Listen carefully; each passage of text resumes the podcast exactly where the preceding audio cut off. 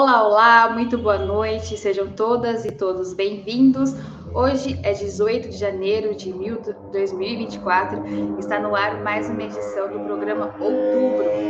Nesta semana, a sucursal brasileira da organização sionista norte-americana Stand With Us, junto com a Confederação Israelita do Brasil, a CONIB, convidou o ministro do Supremo Tribunal Federal, do STF, e do Superior Tribunal de Justiça, o STJ, para uma visita de cinco dias a Israel e uma viagem, a princípio, marcada ainda para janeiro. Segundo o convite, o intuito da viagem é fazer com que os magistrados brasileiros visualizem os resultados de 7 de outubro, quando o grupo palestino lançou a primeira ofensiva contra o país. A viagem prevê ainda encontros com lideranças do exército israelense. A guerra de Israel contra o Hamas já passa de três meses, com mais de 24 mil palestinos mortos, com estimativas de até 10 mil vítimas crianças. O que pode fazer Israel parar os ataques? Por, que, por quem é contra a guerra e perseguidos pelos sionistas? Aliás, existe um lobby sionista? Para responder a essas e outras perguntas, Opera Mundi recebe hoje Ana Prestes, cientista social, mestre e doutora em ciência política pela Universidade Federal de Minas Gerais, analista internacional e estudiosa da história do ingresso da mulher na política brasileira.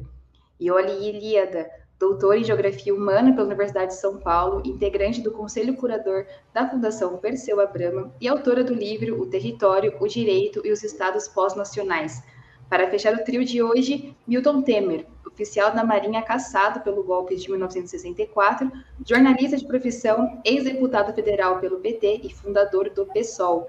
Em nome de Opera Mundi, cumprimento os três convidados dessa noite e já passo a nossa primeira rodada, nossa primeira pergunta da noitada, aliás. Vamos lá. Crescem, né? A gente estava comentando sobre isso, mesmo após passados três meses, as denúncias contra os ataques de Israel ao povo palestino. Porém, ainda não é o suficiente para um cessar-fogo. Na opinião de vocês, o que pode parar Israel? A denúncia da África do Sul na Corte Internacional de Justiça é o suficiente? Para começar, eu chamo Milton. Bom, antes de tudo, boa noite a vocês todas. Um prazer imenso estar neste debate. Pensei que Fernanda fosse debater conosco. Pelo menos nos livramos de Haroldo, Igor, etc. Então, muito bem-vinda como mediadora, Fernanda. Bom, eu diria o seguinte: eu não acredito que a solução seja local, porque, evidentemente, é uma disputa absolutamente assimétrica.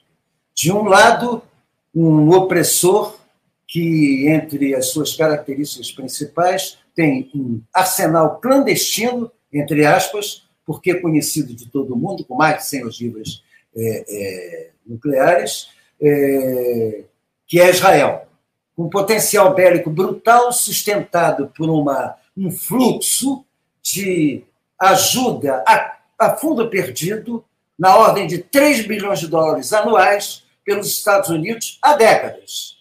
Do outro lado, não se sabe nem o que, que há, porque é um Hamas, que muitos apontam em guerra com Israel. Realmente devem ser super-homens, porque não tem exército, não tem força aérea, não tem força naval, não tem defesa antiaérea e estão enfrentando um gigante do outro lado, sem que absolutamente não haja o menor pudor na chamada mídia corporativa de considerar a diferença de força quando falam dos dourados. Ao contrário, a preocupação de falar no atentado do Hamas sem considerar a série de atentados, invasões e bombardeios que só nesse ano, todos os meses, Israel cometeu sobre a faixa de Gaza. Evidentemente, é, é, essa situação terá que ser resolvida atuando sobre os governos mentores de Israel. Vamos ter, claro, as burguesias na França, na Alemanha, carregam um imenso sentimento de culpa. Elas foram cúmplices, ou por apoio, ou por omissão, de tudo que se cometeu na Segunda Guerra Mundial por parte dos exércitos hitleristas contra comunistas, socialistas, minorias e judeus. Eles foram cúmplices. Na França, entregou, foram, judeus foram entregues a campos de concentração pela polícia francesa, antes mesmo dos alemães pedirem. Então, estas burguesias são as canalhas que hoje apoiam e batem, palma para qualquer coisa que se possa demonizar, é, denunciar como antissemitismo sem considerar a essência das coisas. E, evidentemente, isso tem um papel sobre a grande mídia. Para resolver esta parada, é preciso que as forças de solidariedade com a Palestina nesses países tenham, enfim, um impacto suficiente para abalar. Isso já está acontecendo em várias multi, manifestações multitudinarárias na Alemanha, na Inglaterra, na França, que obrigam o governo a pensar o seguinte: espera aí, essa minha posição está começando a criar problema para mim. O próprio Biden nos Estados Unidos já está com um problema sério, independentemente do peso do lobby sionista lá sobre a mídia americana. Obrigada, Milton. E Oli? Boa noite, é um prazer estar aqui com a Fernanda, com a Ana, com o Milton, também com quem nos assiste. É, infelizmente, depois de mais de 100 dias de que, de, desse genocídio ter se iniciado, esse genocídio que Israel impõe sobre os palestinos, nada foi capaz ainda de, de parar, de parar uh, a mão assassina de Israel. É, o, a gente já discutiu aqui algumas vezes, já, na verdade, especulou o que poderia fazer com que Israel parasse. Né? E o Milton tocou nesse assunto agora mesmo. Mas a gente falou sobre a, a intervenção de outros países, ou países árabes, ou países como China e Rússia, uh, o aumento das manifestações, e, e, enfim, falamos sobre uh, alguns mecanismos que poderiam funcionar como agentes para deter uh, a ação de Israel. E, nesse sentido, há algumas luzes no fim deste amargo túnel. É, uma delas é, já foi citada pelo Milton, que é exatamente o aumento das manifestações contra Israel. Na verdade, várias pesquisas mostram que a Palestina vem, uh, uh, o, o, apoio à Palestina vem aumentando muito. É, se você comparar pesquisas há 30, 20 anos, 10 anos atrás, se você fizer essa comparação com o que é detectado agora, é possível, é visível ver que a causa palestina ganhou uma adesão muito grande, principalmente entre jovens, entre jovens, e uh, ao mesmo tempo o apoio ao Estado sionista de Israel vem diminuindo inclusive entre judeus, e inclusive nos Estados Unidos, como já citou o Milton Temer. Então, essa a, a perda de apoio e as grandes manifestações que vêm sendo feitas mundo afora, infelizmente no Brasil a gente ainda não atingiu esse patamar, mas que, tem, que vêm sendo feitas contra o Estado de Israel, é, são uma luz no fim do túnel, pelas razões a que o, uh, o Milton já se referiu. Mas eu queria falar né, no pouco tempo que me resta, sobre o, a, a denúncia, a denúncia não, a acusação formal que a África do Sul fez contra o Estado de Israel na Corte Internacional de Haia.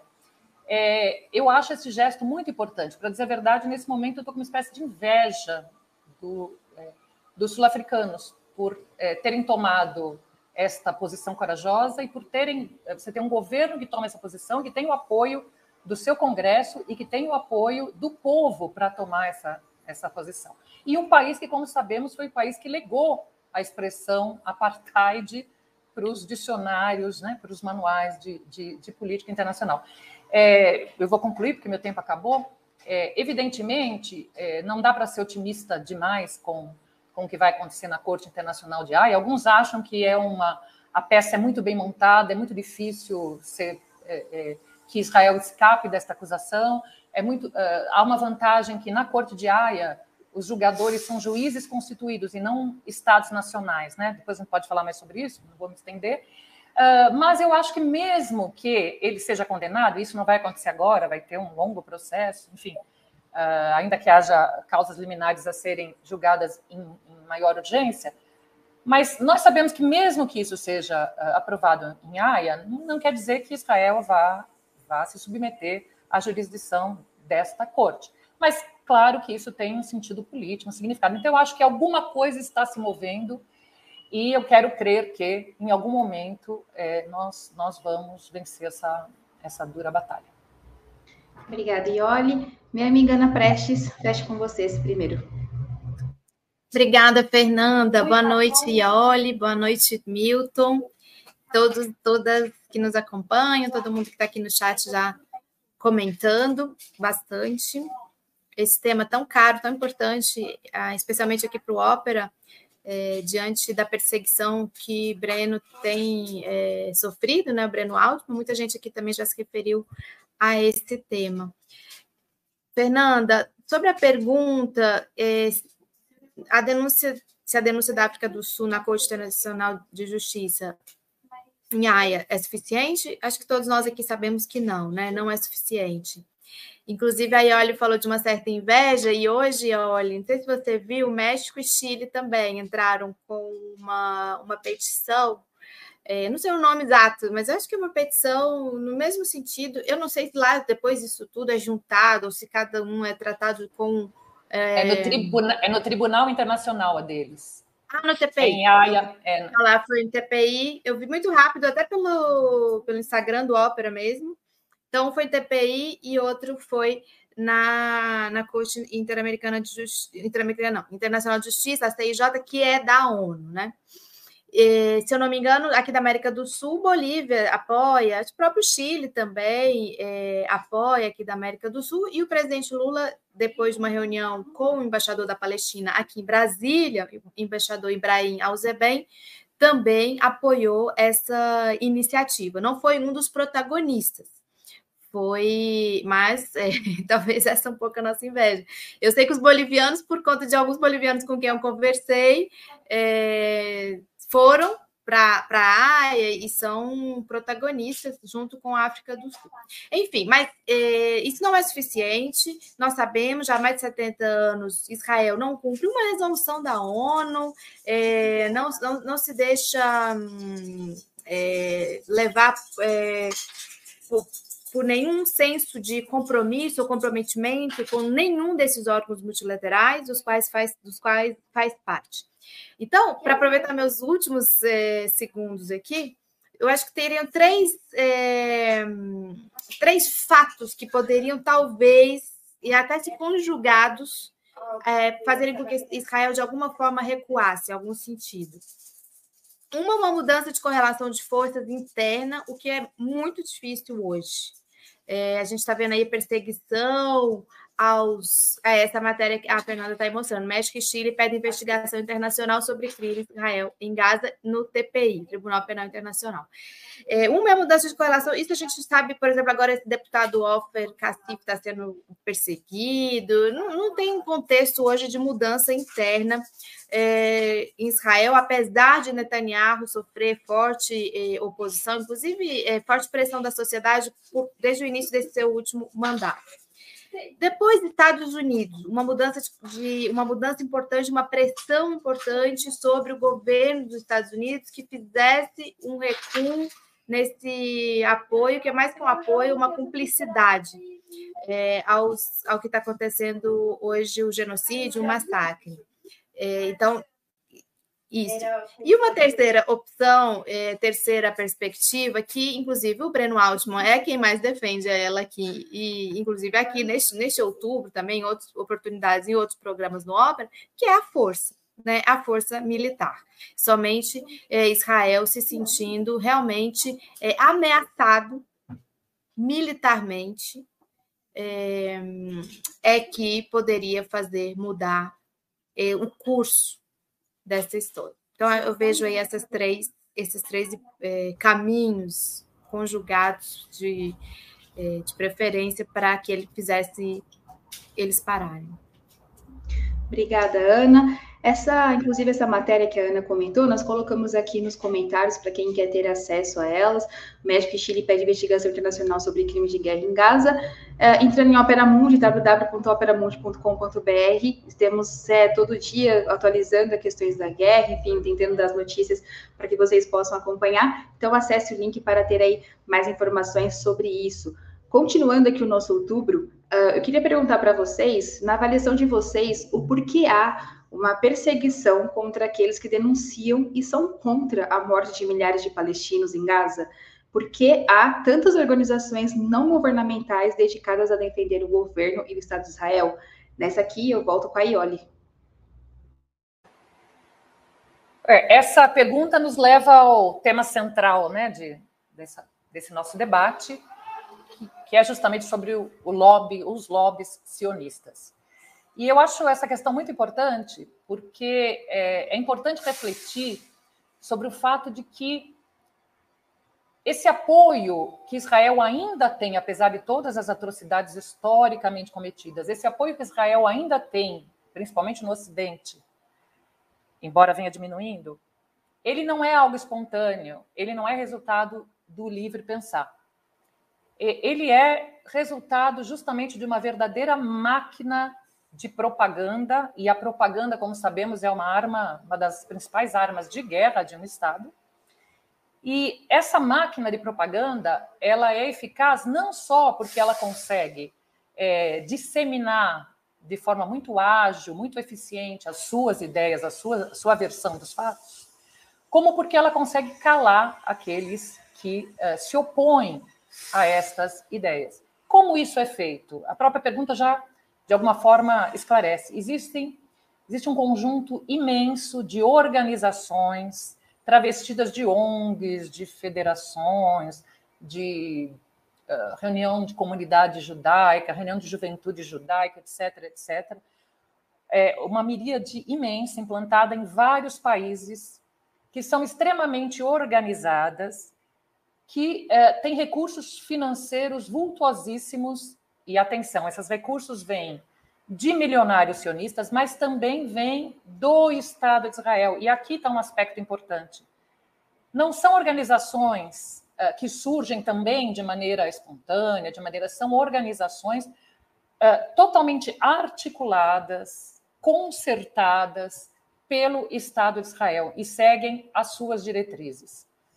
Muita gente, às vezes, estranha a relação que os Estados Unidos, por exemplo, têm com Israel. Isso aqui daria só um programa, porque esse lobby existe em todos os lugares, mas o lobby que existe nos Estados Unidos merece destaque, porque, é, embora haja interesses dos Estados Unidos, interesses geopolíticos específicos dos, dos Estados Unidos no Estado de Israel, também há uma força do lobby israelense é, nos Estados Unidos que é assustadora assustadora. Né? Há uma agência chamada APAC, que é, é em português é, agência, é Comitê Americano de Negócios Públicos de Israel, que é responsável por grande parte do financiamento de todos os candidatos, sejam democratas, sejam republicanos, nos Estados Unidos. Então, a tão propalada democracia é, dos Estados Unidos é, é capturada, é um dos exemplos, esse, ela é totalmente capturada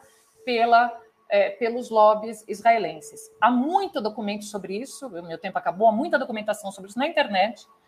Basta entrar nos sites destas organizações, eles não escondem, sequer escondem os seus objetivos e as suas articulações.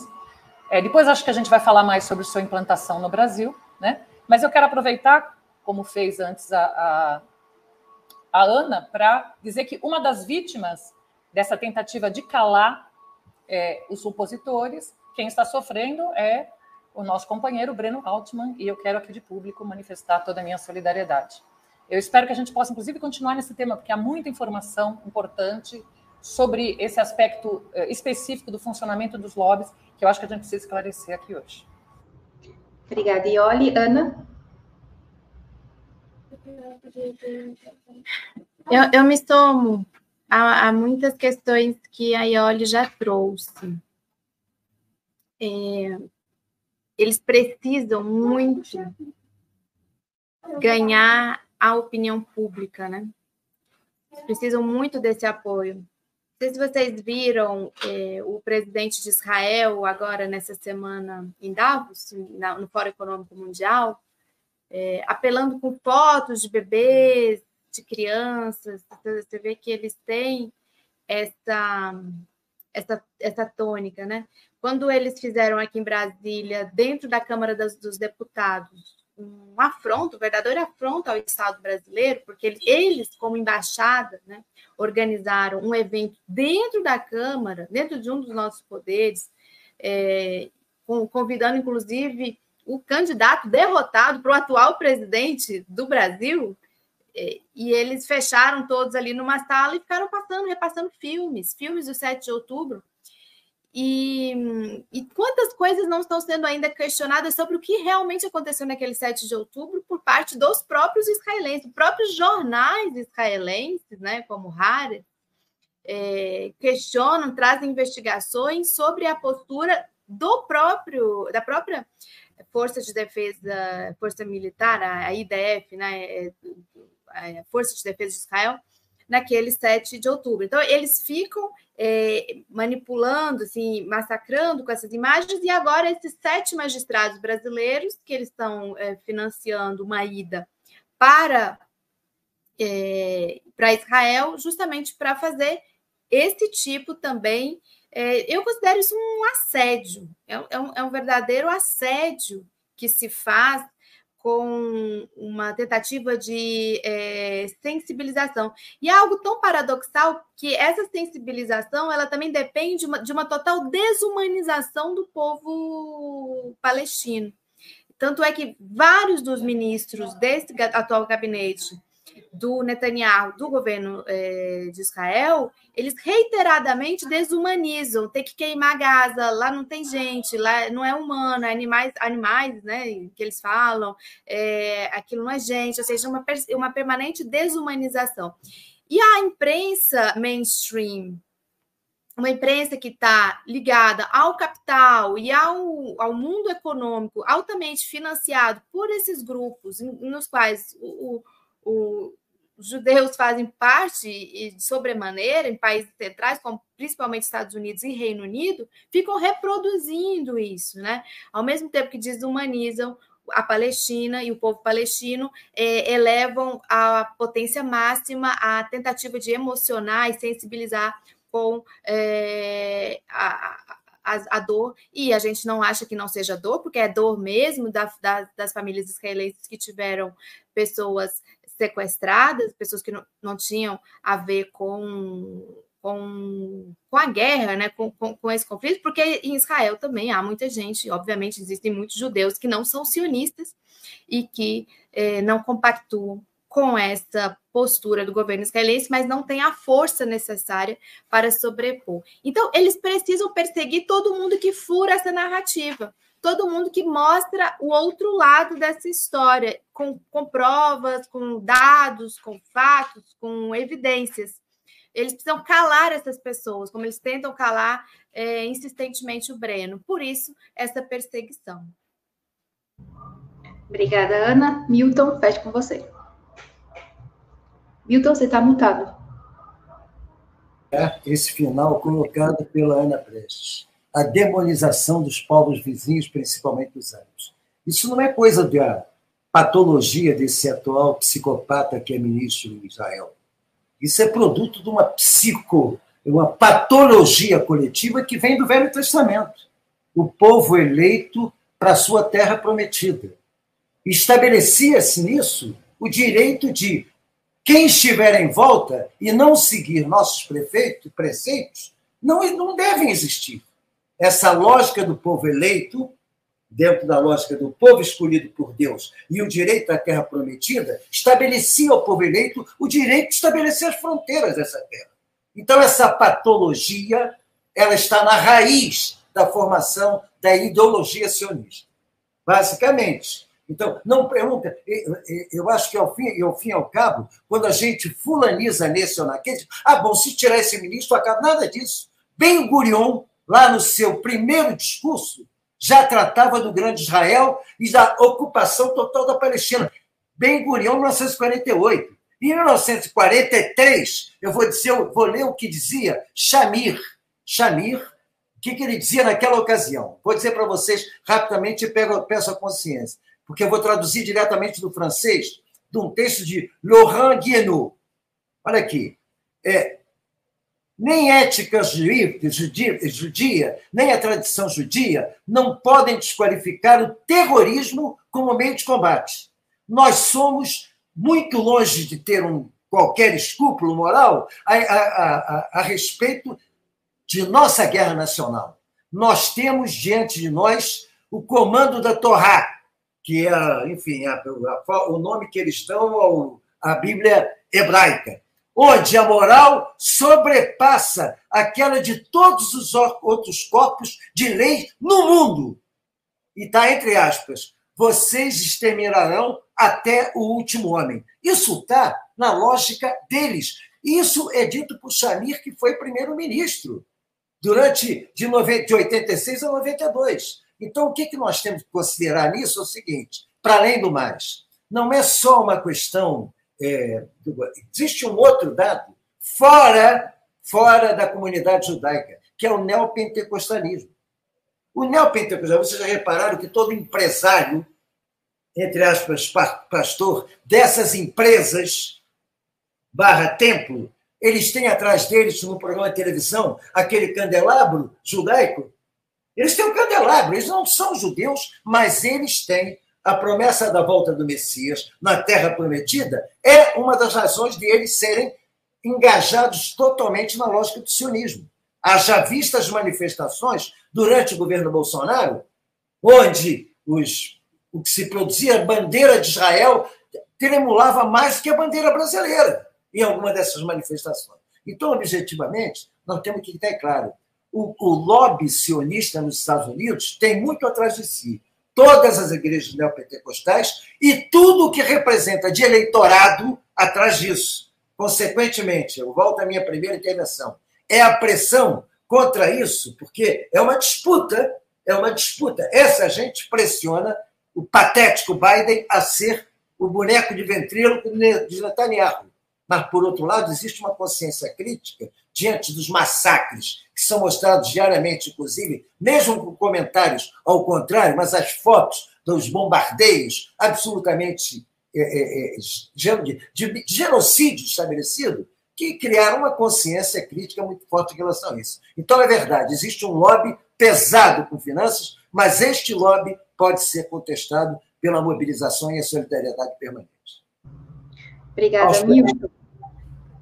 Obrigada, Milton. Eu passo para a nossa terceira pergunta, é, citando na abertura, eu falei sobre o convite, né, que da, enfim, da Stand With Us, junto com a Conib, falando de, da, da delegação que viajará a, a, Israel e também teria como foco falar com, abre aspas, especialistas e portadores de informações relevantes, tendo aí o objetivo de relatar, abre aspas, os impactos jurídicos, sociais e econômicos deixados pela guerra, qual o intuito na avaliação de vocês por trás desse convite, logo após o governo brasileiro apoiar a denúncia sul-africana? E junto a isso, também pergunto, tendo esses magistrados uh, a certeza que vão, o aceite de ir nessa viagem, o que isso também significa ao governo Lula? E nessa eu chamo a Ana.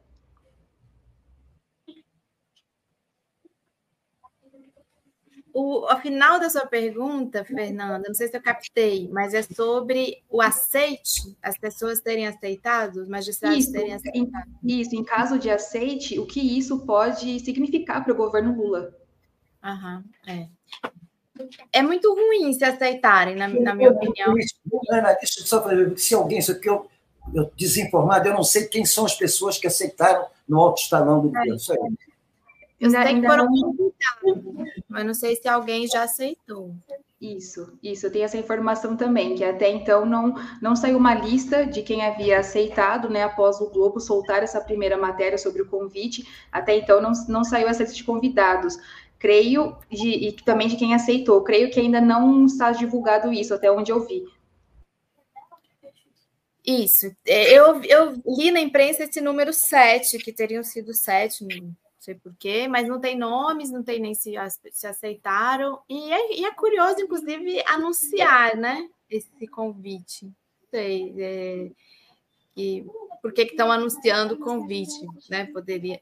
Enfim, de qualquer forma, é de interesse público, então qualquer magistrado que fosse que aceitasse esse convite teria o povo brasileiro tem todo o direito de saber, de conhecer, inclusive o conteúdo e a agenda a ser cumprida. E a tônica que a gente vê, e eu já falei aqui, já comentei aqui em outra resposta, que é essa, é, de, e a gente já observou com outras delegações que têm ido visitar Israel, sempre aquela cena, né? Aí vamos aqui, fecha todas as portas no gabinete, o gabinete de guerra, o gabinete Netanyahu, e ali a pessoa vai receber uma série de informações secretas, uh, informações que ninguém mais tem conhecimento, que mostram a verdadeira, a verdade que ainda não pode ser dita, que não pode ser. Tem toda essa, essa fabricação dessa, desse ambiente é, também, né? Tudo isso faz parte também da propaganda, que a gente estava falando aqui em outro momento, da, da disputa da, da, narrativa, né? E, e, e, desse assédio, né? Que eu chamei aqui, eu, eu não, não consegui encontrar ainda é, uma outra palavra, que é o verdadeiro assédio, que o, o governo e também essas organizações estão fazendo é, sobre é, autoridades e também não só autoridades, mas pessoas que influenciam, podem influenciar a, a opinião pública. Isso demonstra uma preocupação também por parte do é, de quem está conduzindo esse genocídio, quem está conduzindo esse massacre, com a opinião pública e com a opinião dos governos e do mundo jurídico de vários países. O Brasil não é diferente. O Brasil é um país importante no cenário internacional, está no Conselho de Segurança da ONU, participa de todos os organismos que possíveis e imagináveis é, multilaterais, então tem ali a sua é, influência. E tudo isso faz parte de um modus operandi, que é essa reunião que teve dentro do Congresso Nacional Brasileiro, que eu citei, teve também, acho que todo mundo lembra, aquela, aquela colaboração, né, entre aspas, com a Polícia Federal Brasileira, por parte é, da, da, do Mossad, organismos de segurança da, é, de Israel, de descobrir células do Hezbollah. E naquela época, o embaixador, inclusive de Israel, chegou a dizer que se, se há essas células é porque o Brasil está colaborando. Então, assim, isso tudo faz parte desse, desse modus operandi de tentar constranger, quando não intimidar e afrontar o governo e as autoridades brasileiras, porque sabe que o Brasil tem uma liderança, tem uma liderança na América do Sul, tem uma liderança na América Latina, é um país que hoje está temporariamente, mas está é, entre os 12 do Conselho de Segurança da ONU. Então, eu acho que esse é o objetivo. Obrigada, Ana. Milton? Minha opinião sobre isso é o seguinte: quem aceitar esse convite está se apresentando como vulnerável a suborno ideológico. Suborno ideológico é a categoria que eu uso. Porque é evidente que isto é uma interferência direta de um Estado. Quem paga esta, quem paga essa viagem? Quem? Porque eu estive em Israel em missão oficial, como deputado federal, em 2002 pago pela Câmara de Deputados brasileira por conta da quando houve aquele episódio que mantiveram Arafat preso dentro da casa de governo em Ramallah. Nós fomos uma delegação aqui, tivemos inclusive contato com Shimon Peres, que durante toda, para você ver como existe uma demonização geral, Shimon Peres o tempo inteiro tratando Arafat, que hoje é considerado o moderado, porque tratando Arafat como terrorista, o tempo inteiro. Shimon Peres, um social-democrata. Nada disso. Então, objetivamente, quem aceita esse convite está aceitando uma viagem patrocinada por um governo estrangeiro, convidando autoridades com papel oficial das instituições republicanas brasileiras. Isto é para forçá-las a mudar de opinião e tensionar o governo brasileiro por ter, mesmo que moderada, comparado com os outros países, moderadamente tenha se incorporado à acusação feita pela África do Sul contra Israel. E tem todo tem uma razão lógica de ser a África do Sul. Porque a África do Sul do apartheid teve durante muito tempo entre os seus principais colaboradores o serviço secreto do Mossad instruindo a polícia da África do Sul nos aparelhos de repressão contra os movimentos de libertação nacional da África do Sul. Então, há toda a coerência em hoje uma África do Sul libertada, ainda não resolvida dos seus problemas fundamentais, mas libertada do apartheid oficial, fazer a denúncia com conhecimento de causa do papel absolutamente abjeto que Israel desempenha hoje no massacre genocida, e eu repito o termo, genocida, porque deliberadamente se bombardeia áreas civis que não têm proteção de fogo antiaéreo, genocida sobre Gaza. Objetivamente, toda a razão à África do Sul e toda a razão aos que estão dando apoio. E quem aceita convite do governo de Israel neste momento está se propondo a mudar de posição e qualquer posição que venha defender a favor de Israel, ela é comprometida com algo que eu chamaria de suborno ideológico. Obrigada, Milton. E Oli? É, a Ana disse que não sabe por que eles divulgaram essa carta, né? Eu diria que essa carta convite. E eu diria que eles estão fabricando prova contra si mesmo, né? Eles são essa carta é um exemplo claro daquilo que falamos agora há pouco, de como age o lobby sionista. Né? É uma das faces pelas quais age o lobby sionista, que é essa de convidar, sediar, seduzir autoridades dos países pagando viagens e não está claro, o convite não deixa claro que são eles que pagarão, mas é evidente, eles não convidariam ninguém às expensas do próprio bolso e, uh, e tentar seduzi-los e tentar convencê-los a ser mais um disseminador da versão uh, sionista da história, né? E uh, eu não sei realmente essa história de se vão aceitar, se não vão aceitar, quem são essas pessoas, porque eu tinha entendido que eram membros do judiciário, né? Então, é, enfim, nós não temos necessariamente é, é, autoridade sobre eles. Acho que quem aceitar tem que ser realmente criticado, condenado, denunciado, etc. Né? Uh, agora, eu quero uh, chamar atenção é, para esse modus operandi de, do, do lobismo sionista, né? inclusive porque a Ana e o Milton Temer já falaram bastante sobre este caso específico deste, deste, deste convite, porque alguém pode se perguntar, mas como Israel faz isso? Eles estão falando do lobby sionista, mas como ele tem esse poder todo? Eu já falei dos aparelhos, nós já falamos sobre os aparelhos, verdadeiros aparelhos ideológicos que se implantam nos diversos países. E, uh, e eles agem de uma maneira muito organizada, que inclui, primeiro, disseminação de propaganda e disseminação da sua versão, já falei sobre isso, mas se vocês forem lá, no site da Stand uh, With Us, que é uma das principais organizações desse caráter aqui, cujas atividades no Brasil começam em 2018, né, não é mera coincidência. Eles falam, por exemplo, em um momento ali, da participação que eles têm em várias escolas, privadas e públicas, dando cursos, aqueles cursos extras, extracurriculares, privadas e públicas, para alunos e no caso das públicas, para professores, sobre a história de Israel e do Oriente Médio. Bom, não preciso dizer mais nada, né? Mas, além disso, eles usam. É, essa é a carta. Mas, além disso, eles usam o poder de financiamento que eles têm. Já falamos sobre os, os, uh, os políticos, mas não são só os políticos, eles financiam universidades. Nós vimos o que aconteceu com Harvard. A reitora de Harvard, que era a segunda reitora mulher da história, a primeira negra, renunciou.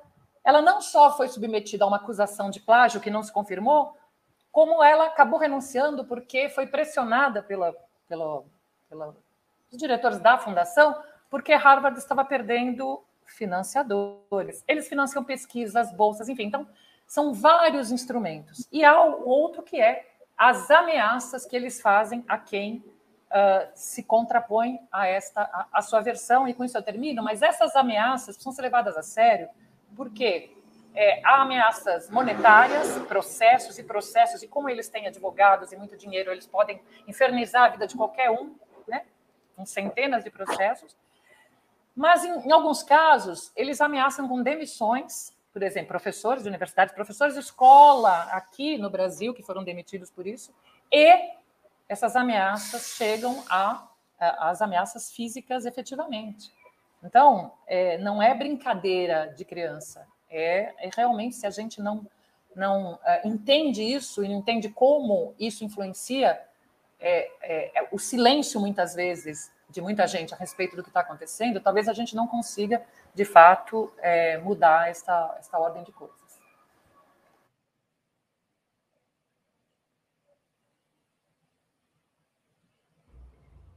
Peço desculpas, minha internet travou aqui, mas já estou de volta. Eu queria falar até na esteira do que a Ioli estava colocando aqui sobre questões de financiamento. O Ópera também é, publicou sobre a Federal do Ceará, que teve um caso assim, né, que cancelou uma parceria com a Universidade de Israel, que era ali um edital que falava sobre questões de tecnologia, troca de informações, enfim, e cancelou após pressão do movimento estudantil ali na, na Federal do Ceará. Então, o que a Ioli coloca aqui no Brasil também muito forte. Mas, antes de partir para a nossa próxima pergunta, eu queria lembrar para vocês a contribuição financeira para a Opera Mundi, quão importante é você ajude e colabore com a Opera Mundi. Lembrando que até o dia 31 desse mês de janeiro, quem fizer uma assinatura anual de Opera Mundi vai ganhar um exemplar autografado do livro Contra o Sionismo, Retrato de uma Doutrina Colonial e Racista de Breno Altman, fundador de Opera Mundi. Basta entrar em www.operamundi.com.br barra apoio IFEM anual e fazer a sua contribuição. Também lembro que aqueles que já são assinantes regulares de Opera Mundi ou membros do nosso canal aqui no YouTube têm direito a um desconto de 50% na compra deste livro no site da editora Alameda. Basta olhar a sua caixa de e-mail ou aqui na comunidade de Opera Mundi para ter acesso ao seu cupom. Além disso, é possível nos apoiar de seis formas diferentes. A primeira é a nossa assinatura solidária em nosso site www.operamundi.com.br apoio. A segunda é se tornando membro pagante do nosso canal no YouTube. A terceira e a quarta é contribuindo agora mesmo com o Super Chat ou o Super Sticker.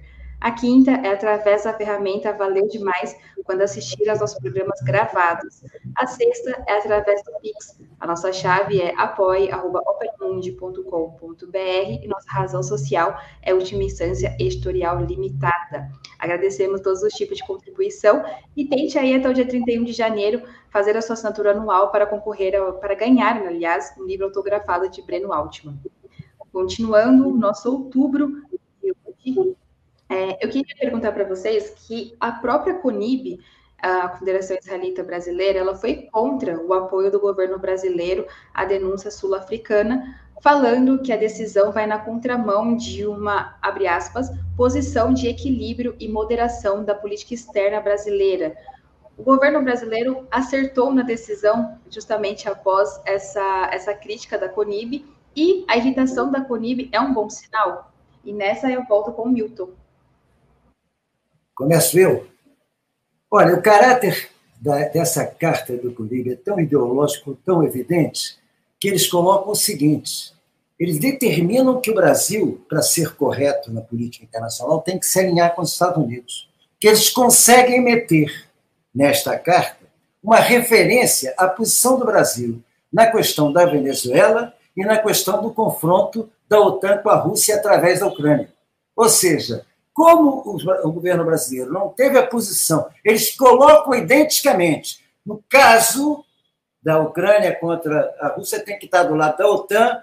No caso da Venezuela, discutindo com a Guiana, tem que estar com a posição que os Estados Unidos defenderam. No caso de Israel, tem que estar com a posição que os Estados Unidos defendem, que é o direito de Israel de se defender. É de uma canalice que jornalistas reproduzam isso sempre abrindo suas matérias com aquele atentado bárbaro, terrorista, que hoje está comprovado que das 1.200 pessoas que morreram, muitas morreram por fogo amigo de próprios helicópteros israelenses atirando sobre pessoas correndo. Mais que isso, várias das pessoas, grande parte ali, eram militares, de uma base militar dentro de um kibbutz. Aquilo foi um ato do brutal, raio céu azul do Hamas. Não, mas eles tratam como tal para depois desenvolver a ideia de que Israel tem o direito de se defender. No direito de Israel de se defender, já que existem 1.200 no mais trágico, no mais trágico, é, é, como eles dizem, atentado terrorista de Israel, como é que a gente vai qualificar o papel de Israel diante dos quase 30 mil reconhecidamente mortos pelos bombardeios? Porque não se sabe quantos estão embaixo dos escombros e não foram recolhidos ainda. Não se tem ideia da quantidade de desaparecidos.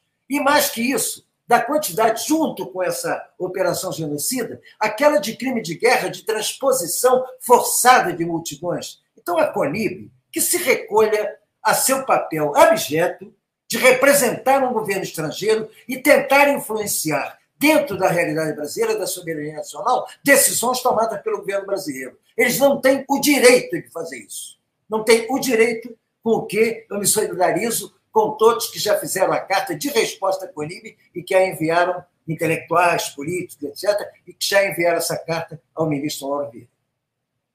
E dou cinco segundos para quem vier depois de mim na, a gente guarda para a sua última exposição, Milton. Vai colocar um acréscimo. Eu volto com a Ioli.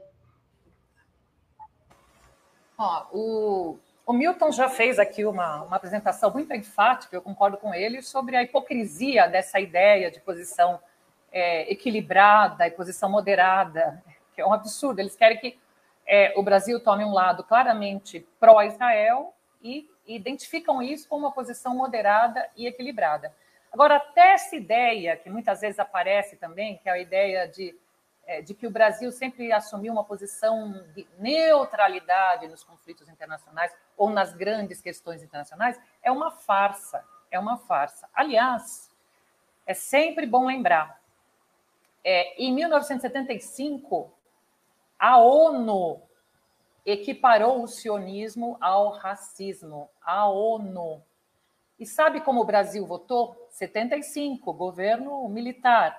O Brasil votou a favor da resolução.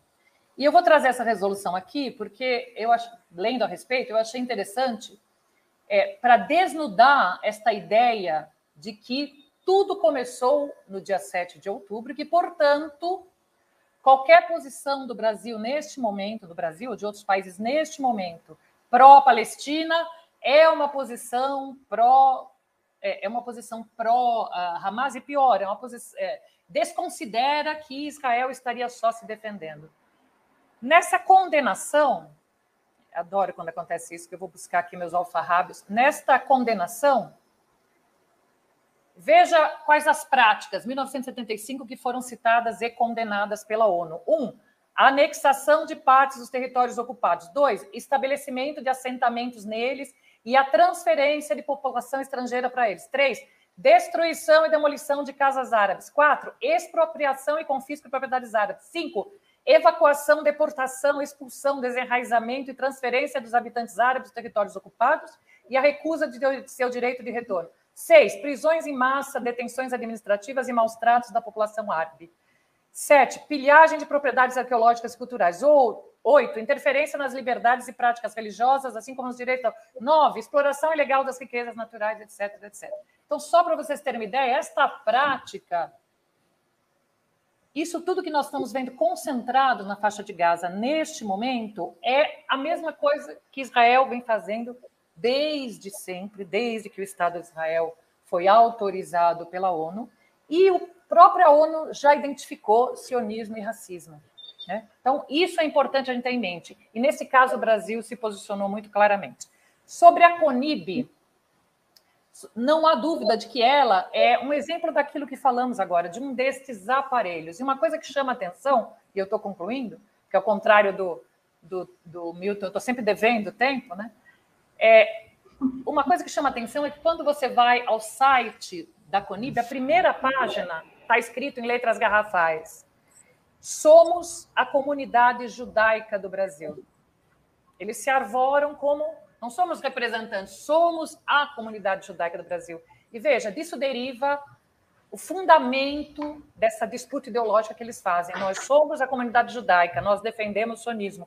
Judeu é igual a sionista. Quem está contra o sionista está contra o judeu e, portanto, é antissemita, etc, etc. Nós conhecemos muito bem este argumento. Então, não dúvida de que a CONIB é um desses aparelhos. Portanto, a sua irritação não deve nos sensibilizar.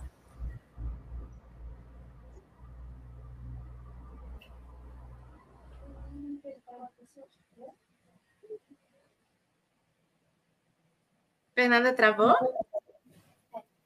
Acho que sim. Posso ir? Ana, vai, manda ver, você está ouvindo. Vou lá, vou lá, vou lá, vou lá. Estou aqui, Fernandinha deve ter travado. Concordo muito com tudo que Temer é, é, o Milton falou, com o que a Ioli falou também, estou totalmente de acordo. A, que, a grande questão é que é, a Conib ela tem todo o direito de existir, de, de, de reunir a comunidade judaica no Brasil e, e entre eles é, terem as suas decisões e, e, defenderem né, o, que, o, que, o que pensam. Agora, só que eles já passaram muito além disso, né? Eles têm feito uma é, confrontação e um ataque mesmo a lideranças políticas brasileiras. Fizeram com o Breno, tem, tem sido mais incisivos com relação ao Breno, mas, por exemplo, com a presidenta do PT, com a Glaze, quando ela, em, em algumas, alguns posicionamentos dela, foram para o ataque, tentaram constrangê-la e, e, vão é, usando da prática do lawfare, que é a judicialização e a luta no judiciário, tentando é, trazer censura é, pra, censura para que as pessoas sejam é, caladas é, constrangendo as pessoas com é, notícias crime, com tentativa de constrangimento é, investigativo, é, associando a é, muitas falas que são puramente opiniões, e ao Brasil existe liberdade de expressão para você é, ter a sua opinião, tentando tratar tudo como antissemitismo. Eles nem não têm feito isso só no Brasil, eles têm feito isso em vários países. Acho que a Ioli falou dos Estados Unidos, falou desse caso que é um, ficou acabando, acabou ficando um caso icônico da reitora lá em Harvard que renunciou porque foi feito um cerco a ela e, e, e começaram a, inclusive, é, tentar fazer denúncias com ela com relação ao passado, à tese dela, ou seja, eles tentam transformar a vida da pessoa num inferno e assim com a expectativa de que isso cale as pessoas. Por que eles precisam calar as pessoas? Deve ser porque a, a verdade ela é muito inconveniente. A verdade ela é muito uh, traz muitos distúrbios, né? Para é, para que eles consigam é, sustentar a sua narrativa como uma narrativa hegemônica. Na verdade, é uma luta pela hegemonia da, da narrativa. Então, toda ameaça que eles têm de é, deslocamento da hegemonia dessa é, narrativa, eles fazem. Eles têm práticas muito, muito ruins, né? não só a Conib, como outras, é, outros que, é, que praticam, né? defendem, praticam a ideologia do é, sionismo. Aqui mesmo, em to quase todas as lives que eu tenho participado sobre, principalmente essa questão de Israel e Palestina, até o Beto, que está sempre aqui com a gente, colocou isso, eles tentam constranger a gente todo tempo, eles ficam constrangendo, ficam cercando, ficam instigando. É, mas, felizmente, no Brasil há justiça, no Brasil há leis, e, e, é, e, é, e é nisso que a gente também tem que apostar para parar com, com, esse, com esse assédio né, que eles fazem. Obrigada, Ana. Queria me desculpar mais uma vez, eu caí, consegui voltar. Como algumas pessoas estão vendo, a questão de energia em São Paulo não está das melhores, então tem hora que tudo acaba, tudo volta. Então, para fechar o outubro, o Milton até havia comentado na exposição dele anterior sobre essa carta né, de ex-ministros, intelectuais e parlamentares e ativistas também dos direitos humanos. Eles enviaram uma carta aberta ao presidente Lula e ao ministro das Relações Exteriores, o Mauro Vieira, defendendo o governo brasileiro por seu apoio à petição sul-africana contra Israel, que sofreu aí acusações de antissemitismo. É, creio que vocês viram esse posicionamento e é uma medida que abala de alguma forma o lobby sionista. E nessa última eu volto com a Ioli.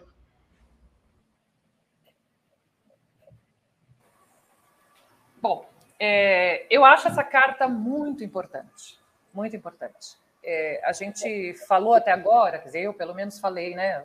As pessoas exploraram outros aspectos, mas eu me concentrei muito nessa coisa do lobby, quanto ele, como ele funciona, como ele é poderoso. Bom, isso significa que nós devemos nos calar diante disso, diante dessas ameaças, diante dessas dificuldades? Não, nós devemos fazer justamente o contrário. Nós só vamos enfrentar esses lobbies se nós fizermos exatamente aquilo que eles não querem que nós façamos. Se eles querem nos calar, nós temos que amplificar a nossa voz. Temos que enfrentar. A gente sabe que só se enfrenta um inimigo poderoso, um inimigo que nos ameaça, é, batendo de frente, indo para cima. É assim que funciona. Então, esta carta é fundamental e eu acho que a gente precisa amplificar estas iniciativas. Ah, acho que foi a, a, Ana que disse que uh, foi muito importante o Brasil ter apoiado a iniciativa da África do Sul, né, na, na Corte Internacional de Justiça, e eu concordo, mas é um pouco frustrante que nós só estejamos nesta posição de apoiar. Né? Nós, é, é, acho que nós aqui gostaríamos de ver o Brasil puxando este bloco.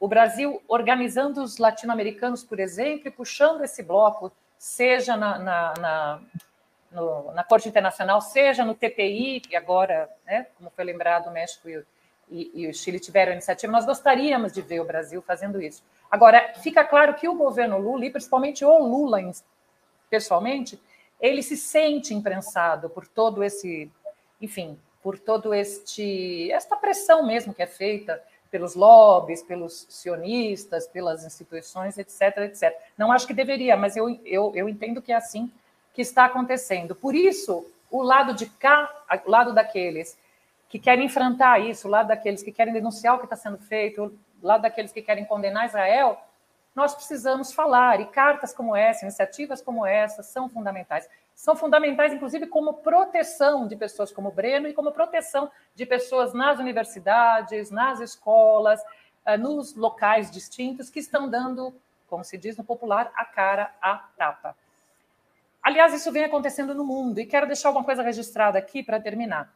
É, eu, eu, ressaltei muito o lobby nos Estados Unidos, não por acaso, não só porque ele é, lá é poderoso, mas porque, como nós sabemos, já foi dito aqui, os Estados Unidos são o principal anteparo, aquilo que dá costas quentes a Israel para fazer o que quiser.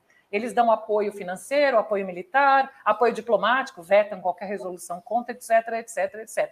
Por isso que este lobby é importante, porque ele também faz com que, não é o único motivo, mas ele faz com que seja bastante difícil mudar esta situação, enquanto os Estados Unidos apoiarem Israel, Israel tem salvo-conduto para fazer o que quiser. Mas nos próprios Estados Unidos, o Milton já falou sobre isso, acho que a Ana também, é, cresce, uh, cresce a oposição a, a, Israel, mas eu queria ressaltar que cresce também entre os judeus. Pesquisas anteriores já havia um grande número de judeus, vocês sabem que a comunidade judaica nos Estados Unidos é bem grande, uh, proporcionalmente a uma minoria, mas né, em números absolutos é uma das maiores do mundo. É, cresce entre judeus o número é, daqueles que são contra o que o Estado de Israel está fazendo, a favor, inclusive, da causa palestina. Isso é muito importante, porque é, isso também pode causar furos na, né, é, é, furos nesse esquema e fazer entrar água nesse esquema lobista dos sionistas nos Estados Unidos. Obrigada, Ioli. Ana? Quem sou eu? Não, sou eu, o Milton. Você vai encerrar pra, com a gente, assim, chave de ouro aqui para gente. Rapidinho, eu acho super importante a carta, apoiei também a carta, que ela tenha chegado. Sim, é, isso, isso vai é, minando tudo isso que a gente descreveu ao longo do programa, né, as tentativas é, de constrangimento, de é, ataques, é, de lawfare, de assédio que tem sido feito, é, também sobre o governo brasileiro, como a gente já citou aqui é, vários exemplos. Isso tem para a dimensão é, de, de lideranças, de intelectuais, lideranças, professores, movimentos, organizações, é, um sentido de coletivo que é importante também, a gente fortalecer um coletivo, porque muitos de nós, muitos colegas têm sofrido ataques mesmo dentro das universidades, é, nos corredores, quando vão fazer uma palestra, quando vão se posicionar. É, então, toda iniciativa é, coletiva ela é muito bem-vinda. Isso tem funcionado também muito com as iniciativas é, a gente já falou que várias vezes da situação do Breno, né? Porque ela é talvez uma simbólica por, por, por, por ataque mais forte. Também com relação ao Breno, sindicatos, associações, também intelectuais, professores, teve carta. É, isso é importante para o governo Lula. Né? Essa pressão sobre o governo Lula por uma consequência, né, um compromisso, um comprometimento com uh, os direitos humanos, com o direito do povo palestino, que, que o Brasil é, reitera nos organismos do quais faz parte, principalmente o Conselho de eh, Direitos Humanos, lá no Conselho de Segurança, isso, isso tudo é importante para que o, o, o, governo Lula tenha amparo, tenha apoio, tenha essa força, tenha essa, essa pressão. Porque eu concordo muito com a Ioli quando ela fala que é muita pressão de todo lado em cima do é, do presidente Lula, né? Muitos ataques, por exemplo, quando, quando, a gente citou aqui vários exemplos, né? Quando chegou o avião de refugiados, de refugiados não, mas de brasileiros e seus familiares, muitos palestinos que estavam em Gaza, e que o presidente Lula recebeu ali de uma forma tão espontânea, de uma forma tão genuína, demonstrando realmente o valor que ele dá a cada uma dessas vidas e a cada um que está lá, a gente lembra aqui a pressão que ele recebeu também por parte daqueles que apoiam o Estado genocida de Israel, o Estado sionista genocida eh, de Israel. Então, é muito importante essa iniciativa e que venham outras. Agora sim, Milton, fechamos com você hoje. É evidente que tem muita importância essa iniciativa. Eu até lamento não ter no tecido, foi grande parte das assinaturas são em São Paulo, universitários, acadêmicos, mostra que a solidariedade à Palestina em São Paulo está melhor organizada do que no Rio, porque eu gostaria de assinar essa carta. Acho importante, afinal, eu sou condenado em primeira instância por um, pela Fierj do Rio de Janeiro e absolvido em segunda instância por minha antissemitismo em função da minha solidariedade a luta do povo palestino, ainda por conta daquela anterior, anterior é, agressão de Israel a Gaza, anos atrás.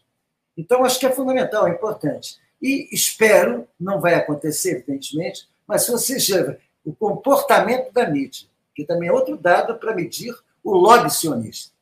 A carta individual desse sacripanta da Conib foi badaladíssima, vários telejornais, a Conib faz oposição ao governo brasileiro, como se fosse alguém esperasse que a Conib apoiasse o governo brasileiro nessa iniciativa. Esta carta tem personalidades de todos os níveis importantes. Aliás, quero louvar a presença do bravo Breno Altman, que está em todas as brigas e que fez uma, uma, uma, uma, digamos assim, uma caravana pelo Brasil recentemente no lançamento do livro dele e que aqui no Rio de Janeiro foi estrondosamente bem sucedido. Então, objetivamente, eu acho que espero que a mídia badale muito esta carta como badalou a carta do Conib. E não, ela, eu soube dessa carta numa daquelas materinhas pequenas, chamadas pequenas, do, da Folha de São Paulo. O Globo nem saiu. Ali embaixo, mas não é aquela chamada grande, é aquelas pequenininhas que ficam no pé do portal. Então, objetivamente, espero que tomem um pouco de vergonha na fisionomia e divulguem esta carta com pelo menos a mesma dimensão que foi dada àquele documento abjeto ideológico vinculado e submetido à política imperialista dos Estados Unidos como parâmetro da normalidade pelo presidente da CONIC. Obrigada, Milton. Encerramos mais uma edição do outubro, nessa quinta-feira. Me deve mais cinco segundos. Oi? Me deve mais cinco segundos. Faz crédito. Ah, olha lá. A Yuri está concordando comigo. Sim, eu conversei hoje com Milton Temer, Ana Prestes e Oli Ilíada. Muito obrigada a todo mundo que estava comentando, curtindo, compartilhe este conteúdo. Outubro volta nessa sexta-feira, sempre às 19 horas, aqui nos canais de Opera Mundi. Lembrando que o Roda Mundo volta segunda-feira, dia 22 às 17h30, que tem eu e Ana Prestes, Vanessa Martina e Amanda Arumi. Muito obrigada, meus queridos. Uma boa noite a todo mundo e até mais. Tchau, tchau. Tchau, gente. Thank you.